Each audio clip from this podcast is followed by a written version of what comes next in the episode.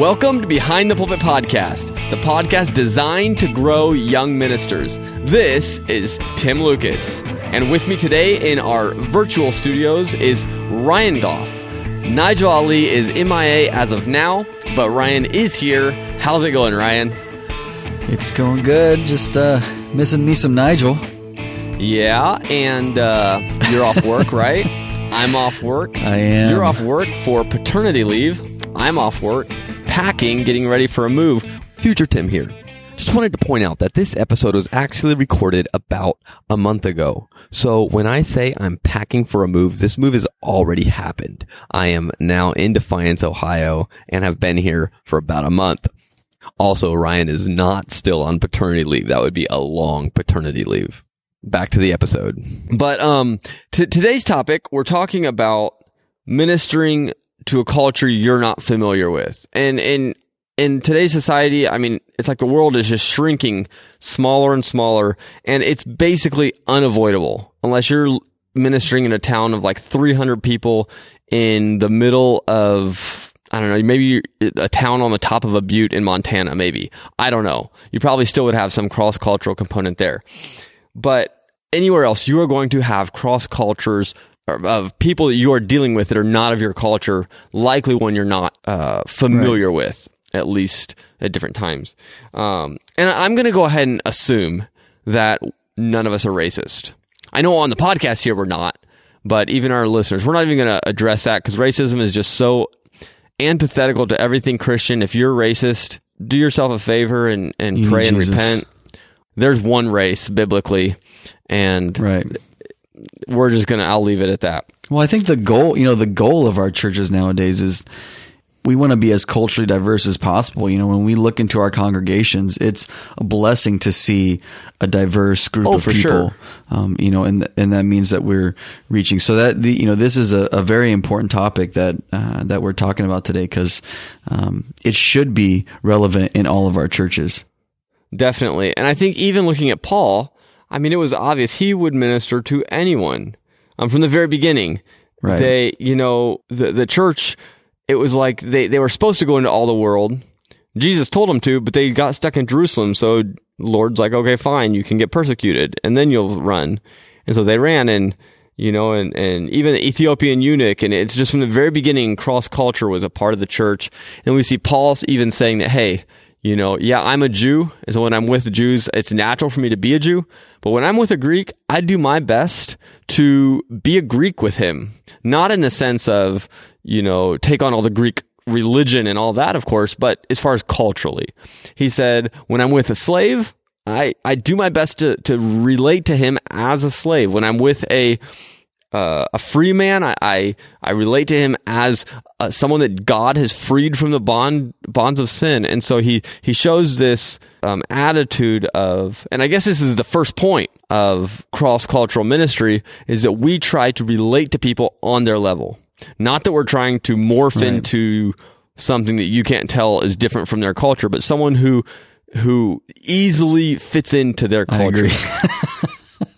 I don't just want to go on a rant. No, I, I think it, it's okay. I, um, you know, the, the, the cool thing about Paul was that, you know, he spearheaded this and he, he really let the spirit lead him. And he, because he had that mindset, I mean, he was just so effective wherever yeah. he went. That and his tenacity for, for sharing the gospel and, you know, getting Jesus to the sinners and the, the Gentiles that, that didn't know Jesus um, or at least the way they needed to know him. But he really was, the, he really is the one that we need to look to as far as you know, how can we, who should we shape ourselves or form ourselves after? And man, Paul, Paul's definitely that example that we need to follow and look to. He wrote most of the New Testament, yeah. so we got a lot of stuff to we got a lot of stuff for sure. and Paul's a good example that you don't have to compromise.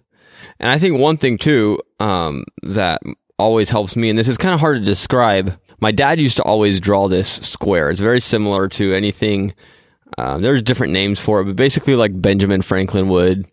Um, and it's a four square, and on top he would write culture, and on the left side of this, you know, f- it's like a four pane window. So basically a square with a cross in the middle, dividing it into four smaller squares. And then, so on top it would say culture, and then on the over the left column it would say yes, and over the right column it would say no, and then on the left side of the the overall box it would say Bible, and then on the top one it would say yeah. Over the top smaller square would say yes, and then beside the the bottom uh, row, I guess, would say no.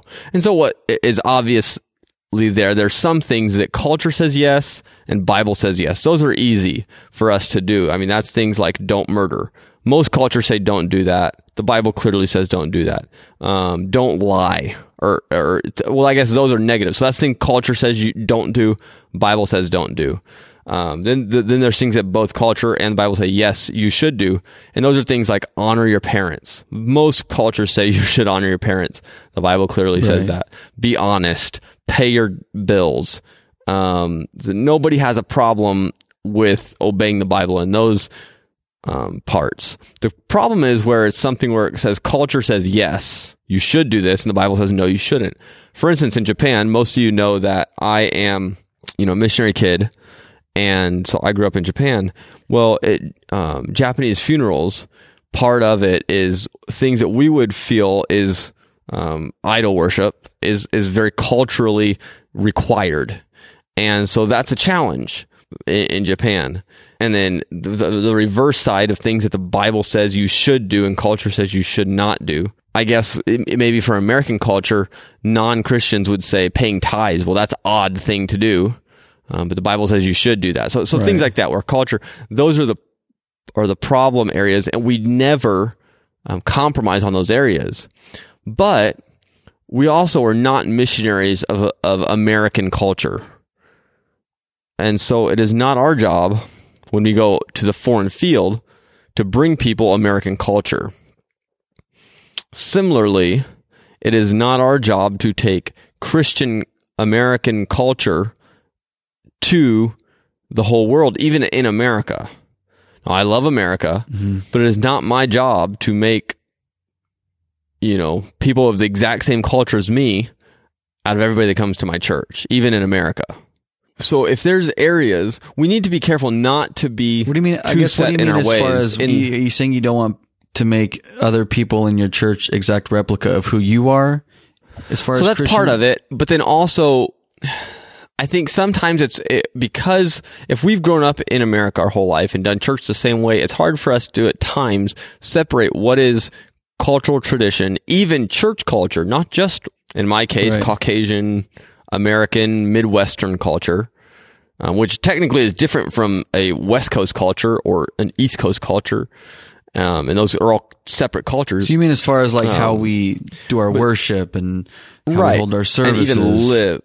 Right or maybe yeah things like that. So like we go uh, japan's an easier one because it's a totally different culture but there's nothing that says we must keep shoes on in the church right? And so in japan there are some churches that, that everybody keeps their shoes on but that's not how most um, buildings used to be in Japan. Now it's kind of a mix, so it's not as big of an issue. When my parents first went, it was more normal to take your shoes off when you went in a building. And so there's nothing wrong with doing that. Right. And so the more accommodating you can be to a culture, um, the better, I think, because you, the last thing you want, and this is a problem I think Christianity has in Japan is that people see it as a um, Western culture religion. Well, of course, we know that's not true. If anything, it's a Middle Eastern religion, not an American religion or, or Western culture religion.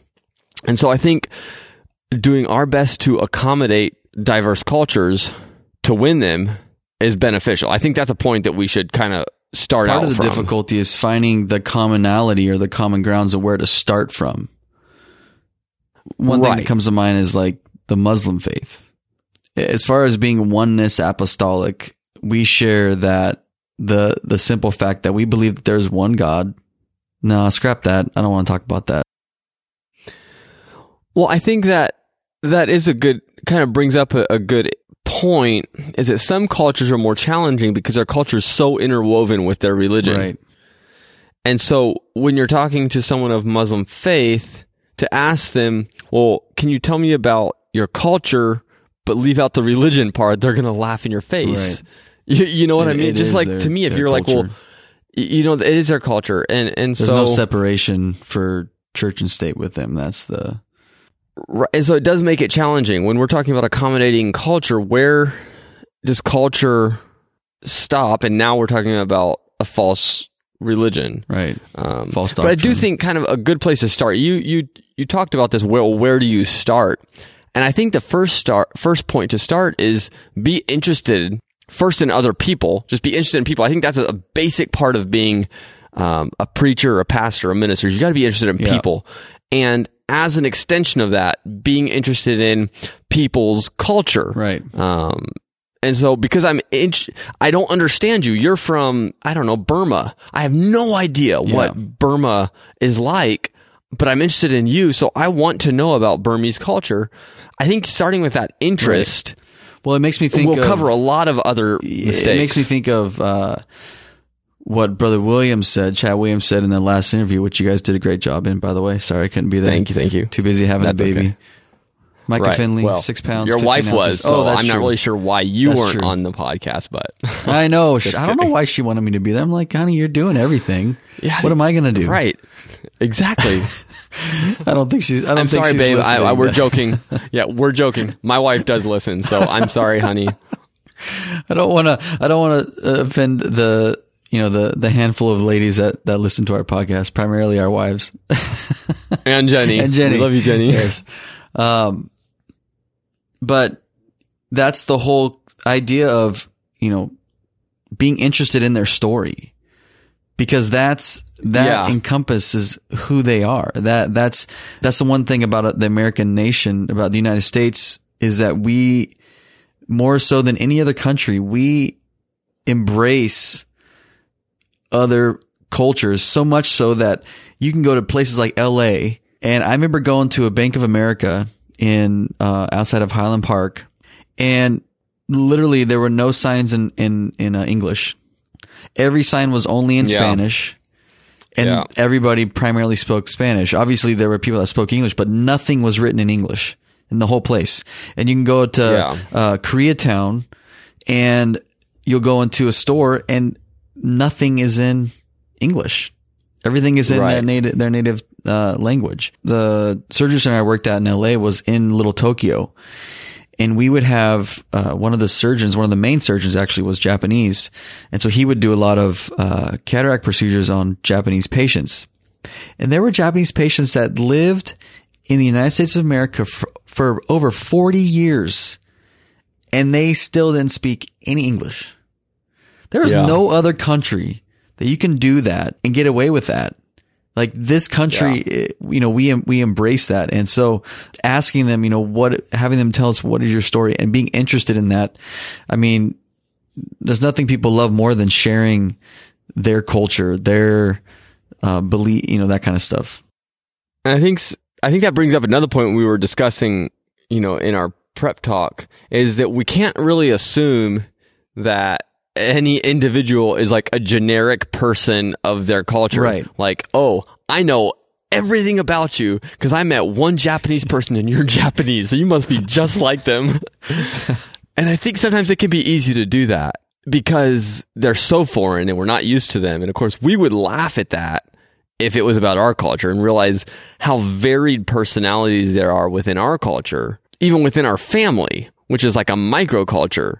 Um, and so I think that is important to remember. We're the really the point isn't um, the culture so much as that individual story, but that call that story is often um, colored by and better explained by culture. Right. And so so that, that so we do want to keep keep that in mind that we're not talking about Yeah, that's a you, no-no know we, we want to make that yeah right Assumptions don't really, never really pan out. when no you start don't. assuming things, that's when when trouble that that lead, leads way to errors, which can offend people and will scare them away before they even start to open up. and the problem is that we all assume things Well, it's just a matter of the pers- verbalizing those assumptions, like being able to have a have a filter there, and you know, yeah and thing is- recognize that you have them Right, exactly. Because eh, we we preface this this episode by saying we're assuming that nobody's racist, and and that's true. Because I I don't think negative about any any other race. Like Uh, I'm married to my wife. She's half Mexican, half Creole. Uh, and I love her culture and I love her family. Um, and they've embraced me. But when you grow up, there are still these, there are still thoughts that, that come into your mind that it's almost like you can't help it. You know what I mean? It's not that it's negative things, but it doesn't, it doesn't mean either that I'm going to go and just start blurting things out that that these Right. stereotypes want that creep into my mind and a lot of that has to do with media uh, i think media is Yeah. terrible with that because they, they Yeah. feed off that uh, especially nowadays and we don't need to get into all that but uh, media uh, both hollywood's type and news they create these stereotypes Yeah. and it's just it's important for us to not when we feel those assumptions coming in when we feel those stereotypes uh, initially we need to disregard those i feel like praying against those things uh, pleading the blood against those things because uh, because those can be uh, relationship killers and, and will build walls uh, where we don't want walls to be built Yeah. And that kind of leads us into another point we wanted to make is that we must never make racial jokes or comments, even if the other person is making them.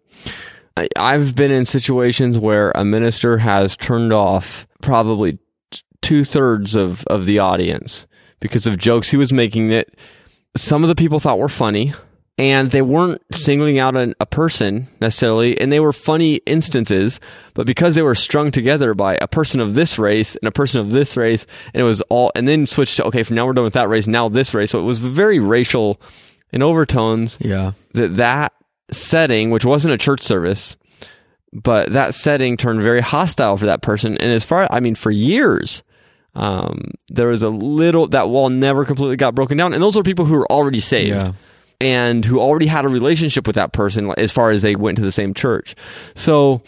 Can you imagine how much more detrimental it would be if it was someone you're trying to witness to? oh man you know and even if they make a joke and and i honestly i am bad about this because i used to say and this is such a dumb thing to say i don't know why i said it but i would say well if you can't laugh about race then you're racist and that's such an ignorant thing to say and i used to say it um not that long ago either it.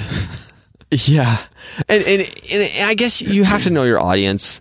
Um, Right. That was a that was something a pastor wisely told me when I told a joke that was really, as far as racial overtones, was very minor, and I told it in a setting where someone of a similar race was there, and they laughed. I mean, nobody there was offended, but there was uh, that tinge of awkwardness there. And he said, "Tim, you got to know your audience." And I was like, "Man, what?" He said it as a Yeah. joke, but it was such wise words, and I took that to heart. And I've, I, as to the best of my knowledge, I've never made another racial joke since, and that, it wasn't that long ago either. To be honest, I probably like a uh, maybe a year ago. Yeah, man, I've been Um, in I've been in some services where Well, I didn't. I didn't say it from the pulpit. Thankfully, No, no, it was a small I- group. no, I'm not saying you did, but I have been.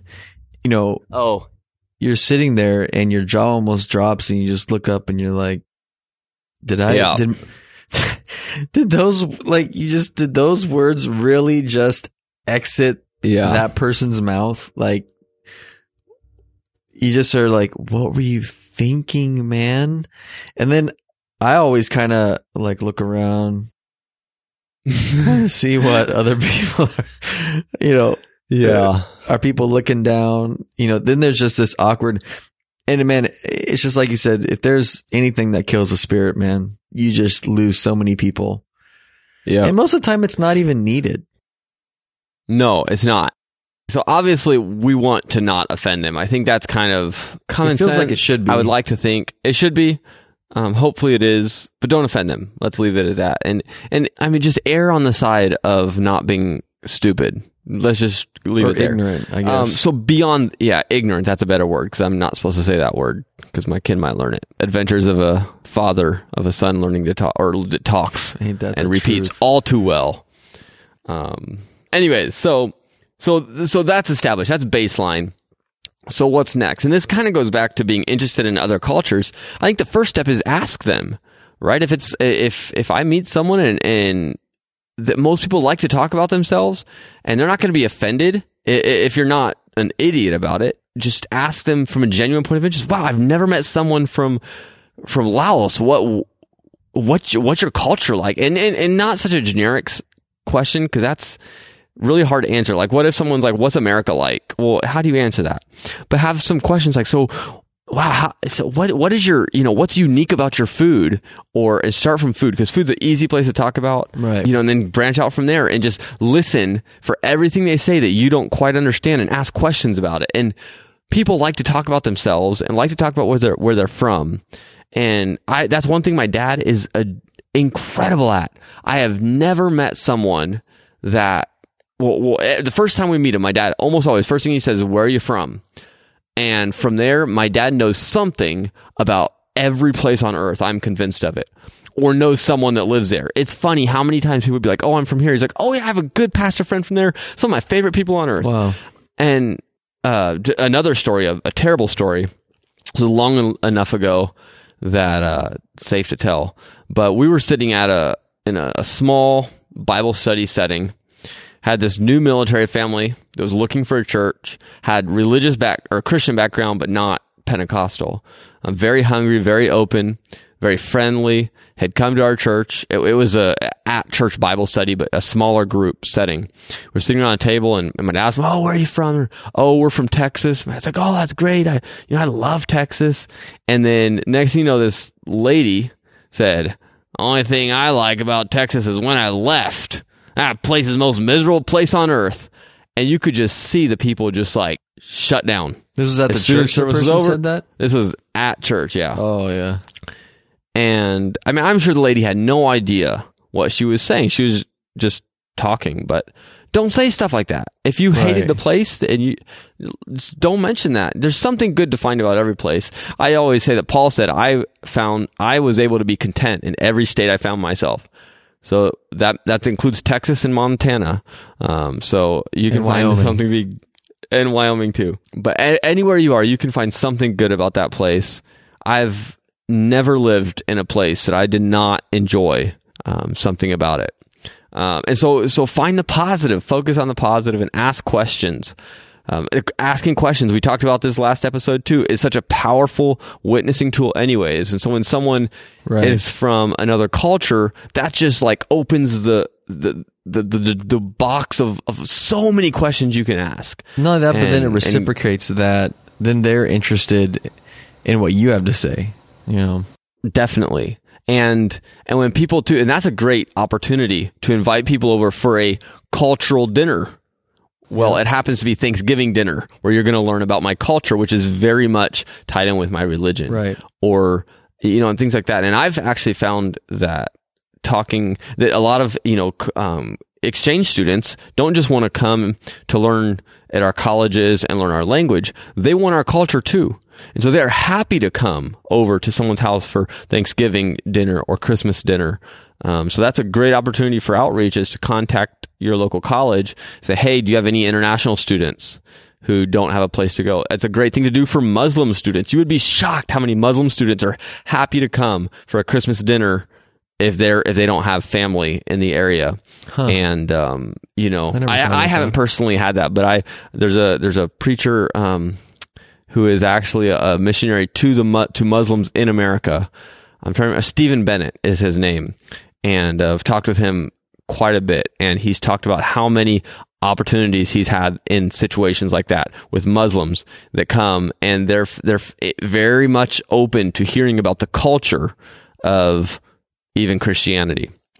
So that's one outreach. And the other thing that's similar to being interested is read about it. If you're witnessing to someone, go online, watch some YouTube videos of like search National Geographic and where they're from or Lonely Planet or something like that. Or just search where they're from and watch some videos about it. I guarantee you there's a documentary about everywhere on earth. Learn a lot or read some books about it. Go to the library and check some books out and and then you're going to have that much more detailed questions to ask and i guarantee you if you have a conversation with someone and then you come back maybe it's your barber or it's you know you eat at the same chinese restaurant every time and they told you they're from a specific city and you go online and find something specific about that city to ask them about that is going to leave a huge impression Right. and when people feel important to you they're very happy to listen to what you, You have know, to I say. I think another thing is uh, kind of knowing what the demographics are in the city that you're trying to reach or the area that you're trying to reach. Uh, all that stuff's online and uh, easily accessible. Uh, but definitely knowing what the population like is at, uh, what the what the differences are as far as what the majority of the population is. You know, obviously, if you live in places like LA, you're gonna have everything. Um, but if you live in places like up here where I'm at in Oregon, uh, Portland is relatively diverse, but Oregon as a state, the Northwest as a region, uh, is not that diverse. Um, there is growing uh, diversity. Uh, Portland's motto is "Keep it weird." Um, but and you would think being a met- well. you think being a metropolis, being a, a you know growing city, there would be more diversity, but there really is is culture wise, uh, there's not as much as I thought. Now I grew up in Southern Oregon, um, and Southern Oregon is a very, very uh, Caucasian area. Um, there is uh, immigrants, quite a few immigrants that that had were up there that uh, Hispanic culture, but not a lot of diversity at all. Um, really, that was about it. Those are the two majorities. Um, for instance, I mean, going to high school, there might have been uh, three or four African American kids. yeah. I mean, it was, there were not many at all. Not a whole lot of, um, Asian Pacific Islanders, uh, n- you know, any of the Eastern, uh, countries. In fact, I think somewhere in Southern Oregon was like a booming area for the KKK, unfortunately. Um, oh wow. and thankfully, it's not like that anymore. But it takes a while for a region to grow out of those stereotypes as far Yeah. as how people look at them from the outside. But that didn't really affect me. I, I mean, the first place I moved to was Los Angeles, and uh, the first church I went to, the only uh, Caucasian Americans was myself, my pastor, pastor's wife, and their daughter. Um, we had a pretty diverse group of people. Uh, a lot of Filipinos. Um, we had a Spanish church. They had their own congregation, but we also had a, a group of, uh, Mexican Americans that were going to the church as well. And then African Americans and, um, Koreans and, uh, there was just a large, uh, just a diverse group, something that I wasn't used to, but I loved and I appreciated it. I don't know if it's because, uh, when I was, a freshman in college, junior, sophomore in college, freshman in college. I went to New York. Uh, I went to Manhattan for two weeks, and I just absolutely loved it. Uh, in fact, when I, I had talked about it when bef- when we before we moved to Portland, I was either going to move to Manhattan or Portland, but I just loved that that the the culture and the diversity that that was in those cities because you just didn't get it in Southern Oregon. Um, I just fell in love with it, and that's what drew me. Part of the reason is what drew me to LA, just the diversity, the all the things that I would discover that you just don't find in small, fairly small rural uh, towns or cities. I guess Medford is technically a city as far as it, it's decent sized population. I think three hundred thousand, but um, there's just not a whole lot of diversity there. But I think uh, one area that we could talk about is, you know, things that are more specific to within the confines of the church or what we do in a typical service. Um, and I know you had a couple points. Yeah, I think one that um, pretty much cross cultural, cross all cultures that are non Pentecostal is just don't touch people on their head without their permission. And really, it used to be more acceptable within America, but I think more and more it's becoming less acceptable. It's just strange. What other part of society do people get touched by a stranger on their head? Right. it's very unusual and i'm not saying it's wrong to do that in the church but i think you know it doesn't break the flow of the spirit to talk to people. Uh, you know, sometimes when I'm praying with people, you know, I stop. I'm like, hey, stop a second, and then I ask them some questions, and that can be strange for some people to do that because you think, well, they're praying for the Holy Ghost, We should just let them pray. Well, no, it's okay. You can you can stop people and say, hey, is do you mind if I pray for you and and you know lay my hand on your head? And if they look at all scared, say, oh, it, it's okay. Can I touch your hand or can I touch your shoulder or I don't have to touch you at all. You can kind of gauge it um, that way. In some cultures, it's extremely rude to touch someone's head. Right. But even if it's not a cultural thing, I think just on a on a personal level, it's just awkward and, and typically going to distract much more than it's going to Yeah. help. I really wish Nigel was here because that's one thing about Nigel, man. He he gets that whole. Remember when he was praying for me Yeah. a couple times in chapel, and he gets that whole. And I got a shiny head, so uh, and I ain't got much hair to mess up. But man, when he starts praying, and, and I didn't mind it, you know, because I Yeah. I'm used to it. But I'm just kind of curious as to what he, how he does that, especially evangelizing now. I know personally, I don't pray for people. Like I don't go down the line praying for people myself, anyways. Um, and in some other episode, we'll probably talk about about that at some point. Um, altar working type of. Yeah. Yeah. Yeah. I tend to be more, I tend to step back more and try to be more intentional about a specific person I'm going to go pray with. Um, I try to follow the spirit. Sometimes I know things, you know, just, just naturally, not like creepy know things or anything, but, um, and so that might lead me to pray with someone. Uh, Other times I try to wait and have the spirit lead me, but, but we'll talk about that in some other episode. So I think that's the first one. The other thing that I know is very specific, um, in Japan, but I would venture guess that in many, many cultures, this would be true. And really, this is not necessary in any culture. So it's good to just avoid it. And that is to single someone out from the pulpit or to put extreme pressure on someone individually, especially. Um, actually, this is an interesting story. When my dad was fairly new in Japan, he was riding on a train and uh, this man started talking to him that was sitting next to him. And my dad never heard from this man again, but uh, he asked my dad, you know, what he's doing. So I'm a missionary. He said, Nick, you know, well, what, what are you, what's your unique thing? What are you teaching?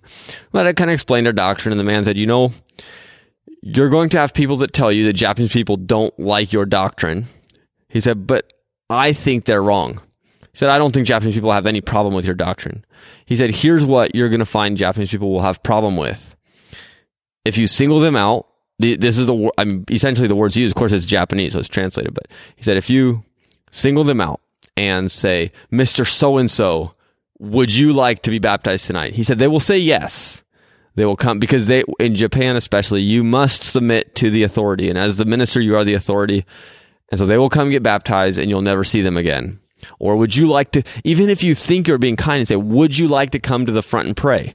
Well, that's not really a question to them. That's saying you need to come to the front and pray. Now, come to the front, pray as hard as you can imagine. They will look just like everybody else in that room. They will do their best to imitate everyone there, but they're not really praying. They're embarrassed out of their mind. Right. And the moment they leave, they will never come back. And then we had a few instances of things kind of like that where a visiting minister was warned and didn't take that uh, warning. And um, some of our people had worked really hard to get their coworkers to come. They finally came for one service, and that minister essentially ruined all opportunity of reaching that person. man.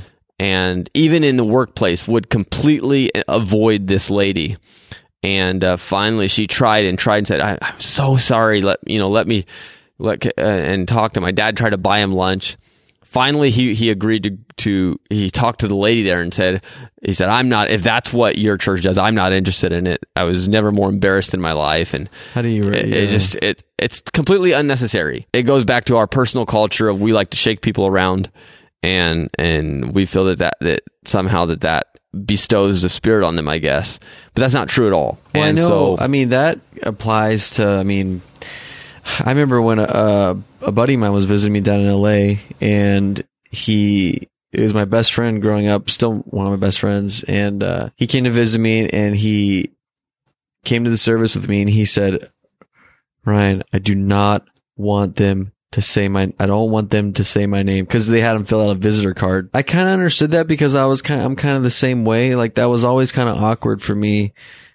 yeah, to be i don't know maybe back in the day that was more of like a, it seems like a friendly thing to do, but I just, I, don't- I don't know. Sometimes people don't, uh, especially nowadays, I don't know, don't like that spotlight to be placed on them, especially in the Yeah, church I setting. agree. In fact, now I'm thinking about it, it's almost like, man, on the visitor card, you, you should, there should be a spot that says, do you mind if we announce your name over the, you know, from the pulpit or something? It's like, Yeah. My my personal opinion is there are some people who well so, so we've had this discussion in our church um, within the staff and what I feel like and and some of those have felt like and kind of what we have decided is we because we've always done does anyone want to introduce their guest that they have brought with them or if you're a first time guest introduce yourself and we would make them stand and introduce themselves. Well, we had personal personal words of people who were not comfortable with that, who did not like that at all, who did not feel welcomed by that, and that's of course what we're trying to do. right. And so we decided we weren't going to do that anymore and just do a general. If this is your first time, we're so glad you're here. Right. Kind of welcome. And, and to me, even if you if people feel like they like that, they like the recognition, they still are not going to feel like it's a friendly church just based on that. And, and I heard a statement that I really liked. Someone said people are not looking for a friendly church; they're looking for a friend. And so, if someone finds one person that's friendly to them, or preferably two or three that's friendly to them, that church is friendly in their perspective. But if you announce their name and say, "Oh, we're so glad you're here," but then after church, no one shakes their hand. Right.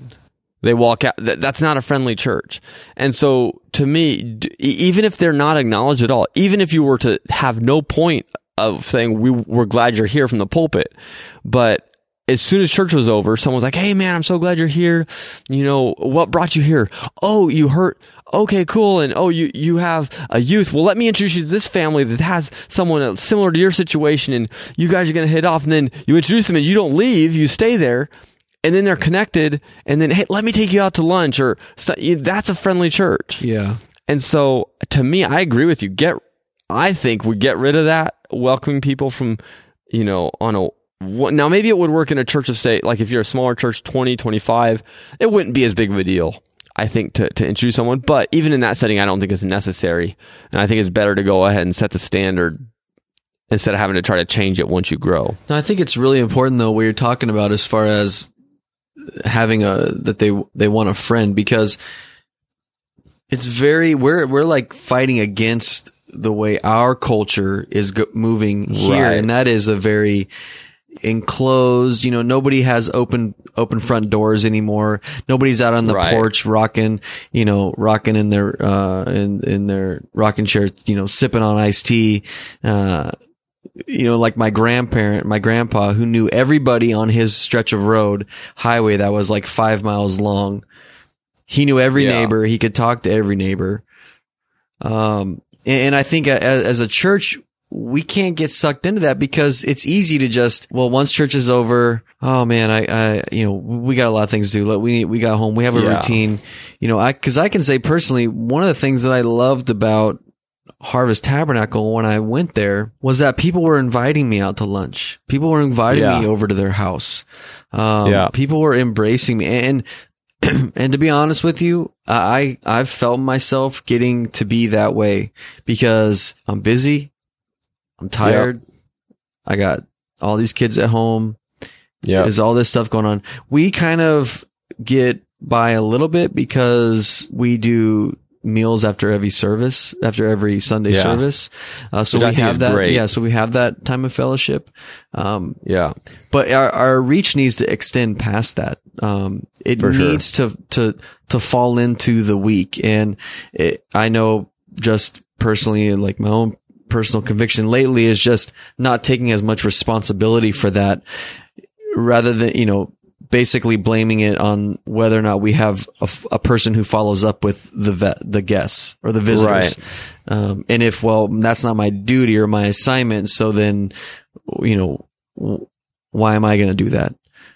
But the Yeah. reality is, is that if, if Joey wouldn't have taken the time to befriend me, to invest in me, uh, then I probably wouldn't be sitting here on this podcast with you right now.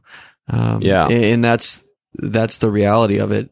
And I don't want to be, I don't want to miss that opportunity to instill that into someone else's life who's Definitely. you know, who maybe had a walk with God and, and had walked away and now was coming back and they came in through our doors. They, they, they, you know, um, darkened the doorstep of our church only for one time because they didn't feel that, that love and that desire, no matter Right. what their cultural background is, no matter what their, Yeah. their, what their make or model. Don't, don't say that. What their, uh, Hey, no, I'm that's giving you lots of editing. I'm getting you, giving you lots of editing stuff. No, I'm leaving that in because that's good. You know, You know, um, hey, it doesn't matter if you are a Geo Metro or you are a Lamborghini. You still need an oil change. You know, that's the truth. I'm just kidding. I'm editing it, that that out because I'm in no way implying that one race is a Geo Metro and another race is a Lamborghini. I did that on purpose. It's just that the Lamborghini's oil change is going to cost you about 300 bucks. The Geo Metro costs right. you 18, 18.99 at Jiffy Lube. Right. Um, And if you don't oil change it, you can replace it for about eighteen ninety nine. Right, Literally, literally. It's funny you said Geo Metro because I owned a Geo Metro in high oh, school. that's funny. I, I never did. Yeah, they're nothing to write home about. I can tell you that right now. They're a starter car. That's what that's what I call them. Yeah. a beginner car. Um, but that you know that that boils down to that love aspect. Uh, I feel like Right. You know that the charity. You know, first you know chapter 13 first corinthians it loves all things it hopes on all things you know and that literally is all things that's all people Yeah. And really, I like the way this has turned out. We didn't plan it this way, but cross cultural ministry is in, in detail, there's differences, but essentially it's no different than just ministry. Ministry is serving people. Cross cultural ministry is serving people. right Outreach is loving people and being interested in people. And cross cultural outreach is loving people and being interested in people. And that's just what being a Christian is. And so really it boils down to this whole episode is a waste of time because you just treat people like they're people. It doesn't matter what culture they're from. It's not really. That's not true because there are specifics. There are specifics that sometimes we have to be aware of. And the way we serve people is going to be different based on how they're going to feel served. Well, I think we. I think it, sometimes it's okay to talk about what we feel like is obvious yeah. because sometimes it's not obvious. right. I I think one big thing with culture uh, is is the the language barrier. Um, That's true. We haven't talked about that. and not being afraid to talk to somebody. I'll say this. When I first moved to LA, I was working at Children's Hospital Los Angeles and I was I still am. I still have a desire to learn to learn Spanish. But anyways, I was talking to this girl that worked on the unit and she didn't speak hardly any English. She spoke mostly Spanish. And I we actually went on a date and it was so funny because we didn't plan on doing this, but I so I picked her up and before I went and picked her up, I went and bought a translator. And she had got a translator before we before we we uh went out. And so we both were sitting there talking and translating. Um So you're essentially like texting each other basically, yeah. It was before texting was a thing. yeah yeah it was fun and we and we we remained friends and stuff before and then once i moved out of moved out of la we kind of lost touch but there are ways to get around that and i think you know here i am being scatterbrained uh, because it, it just hit my it just crossed my mind when we went to paris my wife and i the one thing they told us or that the advice that i got from from people who had been there was to show interest in trying to speak their language that's one Yeah. thing that they appreciate. It to you, you may sound like a numbskull because you can't hardly say anything, but they appreciate that. Yeah, they appreciate the effort. And and I think here, you know, they get enough of the people that that say, you know, you're in America, speak English, this and that. And part of me says, you know, I can understand that because if I lived in another, if I lived in a country, I would make an effort to learn that language. But as a church and as uh, a people and trying to find a way to connect, making an effort to try to learn that language, at least communicate with them, um, and not being afraid of that barrier. Well, you, know, I mean, you're bilingual. I don't know, maybe trilingual. I don't know what all, how many languages you speak. Well, on a on a personal level, it bugs me when people make no effort to speak English.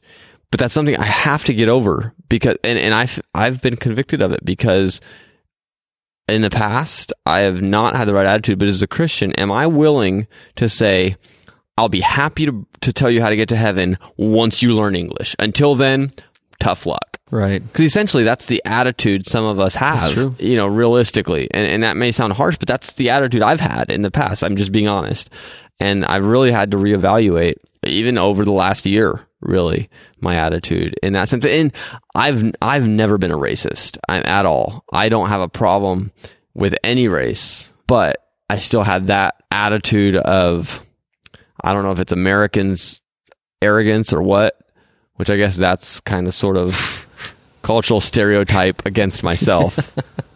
I don't know. Well, what do people think in But- Japan? I mean, you grew up in Japan. You were there. Uh, you know, what did the Japanese people feel, or how did they feel about people who would be there and would refuse to try to learn Japanese? Oh, see, it would annoy me so much, and I would be mad at them. But Japanese people, even to this day, it's amazing when if if an American goes up to a Japanese person tries to speak English to them, they will sometimes think Japanese people are rude because the Japanese person will kind of like oh, wave their hand and walk away or something. but the reason is is because they feel extremely embarrassed that they are not skilled enough in English to communicate Huh. even in Japan, because eh, eh, that's just how how courteous they are, and it's amazing. I don't. Does that include like other languages like Spanish and No, no, no, no. Just English because it's such a universal language. okay? Um, and they're, they you know they've they've taken the lessons in school. If they've gone, even if they have never gone past ninth grade, they've had at least three years of English, and yet the English is taught by teachers who, for the most part, have never been to an English speaking language, and they learn from someone who had never been to an English speaking country. So, you know, there, there's a limitation, and and even the language, the way it's taught is by grammar instead of by natural speaking. So Right, it's like me taking Spanish A lot of them can- classes, but Right. Yeah. And so they feel very embarrassed that they're not able to communicate with you. And so to avoid that embarrassment, sometimes they will act in a way that some Americans think is rude because they're they're like, oh, they're not tr- they're willing to help me, you know. And so, but they're they're that embarrassed um, that they can't speak English. So they're very opposite of how I am. But I even in Japan sometimes would feel like speak my language. And well, it's not really my language, but um, you know, I think that's just Tim being Yeah. Tim. it, it. I think so. Yeah. It- It's funny. I would be like, if you're gonna come to my country, learn my language, and people would look at me like, like I would say it kind of half jokingly, but they would look at me like, "What are you? You're blonde hair, blue. Right. What are you talking about? Your country, your language." Which is why I could get away with it because it seemed funny. And you walk away muttering mostly- Japanese. yeah. But um I think that's a good place to wrap it up. I think we could keep talking quite a bit on this topic. Um and maybe we'll revisit uh offshoot of this when Nigel can get on. Um Yeah, because I mean, I, You know, because- the one thing I was going to say was a lo- uh, some churches have gone to it, and I've been in, involved with some churches who have had it where they have, uh, if they have enough, if they have a large enough group of of a certain language speaking people, then they can set up interpreters. I've been uh, in. I know at ABI, every once in a while they would have, uh, they would actually have a bilingual service. So they'd have, uh, and you have to be pretty skilled in that, uh, especially if you're the translator, to really Yeah. help the spirit, to really uh, not m- make it be a hindrance uh, when they're trying to wait for the for the uh, interpretation. But there's a church across town who they have they hold a couple different services, or they have uh, services that are held only in certain languages. Um, which in uh, I think it's Nepalese. They have a Nepalese group that meets there. yeah. Um, and, the, and their services strictly in, in Nepalese. But the most important thing is showing them Jesus, Right. right? So however we can do that. And, you know, I just pray that, you know, in our church that God will lead us to certain people who can speak both languages, who could be that, that interpreter and, and be able to, um, help us to reach those people, to be that, to bridge that gap that can be there, that cultural Yeah, and- language gap. I'm not going to go off on this topic because we could talk about this a long time. It would open up a can of worms. But I hope that we are all praying, regardless of our political persuasion, that we are praying that whatever refugees have already been admitted to America or any that would be admitted to America, whatever country they come from, whatever the vetting process that we think is appropriate or not, that we would do everything in our power to give them the gospel and that God would open doors. Could it be that God brought them to America for that purpose? Whatever we think politically, are we going to be a, you know, whether we're liberal or conservative, are we going to identify primarily as that conser- or that Chris- or that um, political position or Christian? Because if we are going to be a Christian first, we must reach them and we must love them. I, I, I'm not going to take a long time on this, but that's kind of a hot topic, or at least the refugee status. Oh yeah. Um, and yet, from a Christian perspective, whether they get in or not, I can't really do much about. But if they get in, I'm going to do everything I can to reach them, you know? And maybe, hey, maybe you might even get to one of those terrorists that snuck in and win them and prevent a terror attack. How about that? possible. I'm gonna close out here and say, give a shout out to uh, Micah Finley, born six pounds fifteen ounces. He's doing good, eating, sleeping, doing all those baby things. But it wouldn't be right if I didn't give him a little shout out, and of course, Mrs. Goff for taking care of all the boys and and uh, bringing him into the world safely. Yeah, sorry I didn't uh, mention. I, I can't remember. You haven't been on since then, right? Yeah, because the Yeah, last so- episode was with uh, Brother Right. Williams. So congratulations, Ryan, on your new child. I guess I should have done that at the It's beginning. okay. I know where my family stands in your eyes. No, I'm just kidding. At the end. no. We've had many conversations since, Yes, we since that have. recording. No, I'm just playing. Um, Micah, I hope you're listening. You better be listening because you have a lot of expectations. So hope you're already. As long as they're you know, archived, plugged I'll, in I'll and play trained. They'll There have something to remember me by. Yes. Like, man, did my And on dad really f- sound like that? No, they'll. By the time our kids are old enough to be going for their license, or whatever, they'll be like, podcast. you guys were alive when they did I know. podcasts, MP3s. That was so 21st century. You guys were alive when they made Apple. What a dumb product name, Apple. Who names their product after a fruit? But in reality, it's going to be like, yeah, man, did you still, do they still have tape players? Like, you actually remember that? Did you actually have Yeah. any? And They're I, like, so, Daddy, was your podcast on an Yeah. eight track? was that at the same time? it's going to be, feel like the same time. It is. It, I, it already like honestly. I sometimes I try to keep track, and we were kind of talking about how now Facebook has stories and how they're everything is copying everything, but it's like I can't keep up with all these.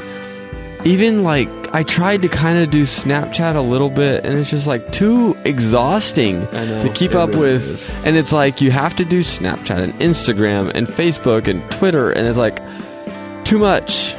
You know, Speaking of Twitter, oh, go ahead. I was just gonna say, at no point has it ever been so necessary to document by picture or video of, of so many daily things. Like, And it's like how much time we waste of trying to figure out how we're going to best frame it, especially the especially internet. the people that do Instagram seriously. Like, oh yeah. I mean, I don't want. I don't I don't want to know how many pictures were taken, edited Yeah. just to get that one. I mean, hours. but even like Facebook, it's like when my kid does something cute, instead of enjoying that, it's like, okay, how can I make this sound even cuter Yeah. for my Facebook audience? Or like, okay, we're going to the beach. Okay, wait, no, let's not sit there because that's Okay. not going to be the best picture. and spend all this effort of how can I engineer the best Facebook post to make everybody think I live this amazing life. How about just live the amazing life? I, don't I just know. did that a little bit last night though, because I was after I f- posted that video of Silas. Uh, when, I, when I was posting it, I was like, okay, how can I word this so that people Right, might no, actually I do watch it the too. video? it's like you get yeah, sucked no, I into do it too. man. It, it's it's like it's ridiculous. We waste so much brain power. Uh, whatever. I'm not going to rant on that. We've already been ranting for. See, I was hoping the Anyways, music. I was hoping that cool strumming would be playing when I gave my shout out to Micah, and you just had to go and ruin it. I, I'll make sure that cool strumming is playing while you're giving your shout out to Micah. I will take out what I need to of of my own quality rant to make sure that they're You know, strumming, even if I have to loop the I was strumming. say, yes, you, they, they won't do behind the pulpit podcast, and then we'll we'll still be talking. oh, that's happened before, and then I'm like, okay, no, I should fix it. I know. I don't think anybody listens that long, anyways. Amede says she she turns it off I- as soon as the music I actually did. I heard it. It was actually kind of funny. The the one time it's only happened like once, and I actually kind of liked it. It was kind of funny. Yeah, I think I'm going to start doing more and more uh, rewards for those listeners who actually stick it out to the end. With that being said, the end has come. If you have not already, we encourage you to like us on Facebook. That's where we primarily are interacting at this point. Maybe send us a message. Let us know that you're listening and what you're liking, things you'd like to hear. We really want to interact with our audience. We don't just want to be a, have a one-sided conversation. We want you to talk back. And until next time, remember. Wait. And you can go gotta- to Nigel's Facebook page and tell him how much you missed him on this episode. That would be great. Everybody, go to Nigel Ali's Facebook page and write on his wall or message him. You could message him. That's fine too if you're not already friends with him. He's gonna have. He's Or gonna go on behind the- people. You're right, I know. Me and you, and maybe one of Jenny will do it too. Jenny. In a minute, maybe. Yeah, I'll have Janine. Um, she's it. not going to listen this long Rob anyways. But yes, um, Rob, yes, we're counting on you, man. Um, or go to our our behind the pulpit page and maybe write on the wall, say, "Man, where was Nigel?" That would be great. Anyways, till next time, remember, you matter to the kingdom of God. behind the pulpit podcast. Behind the Pulpit Podcast. I don't know, man. I don't think it was all that bad.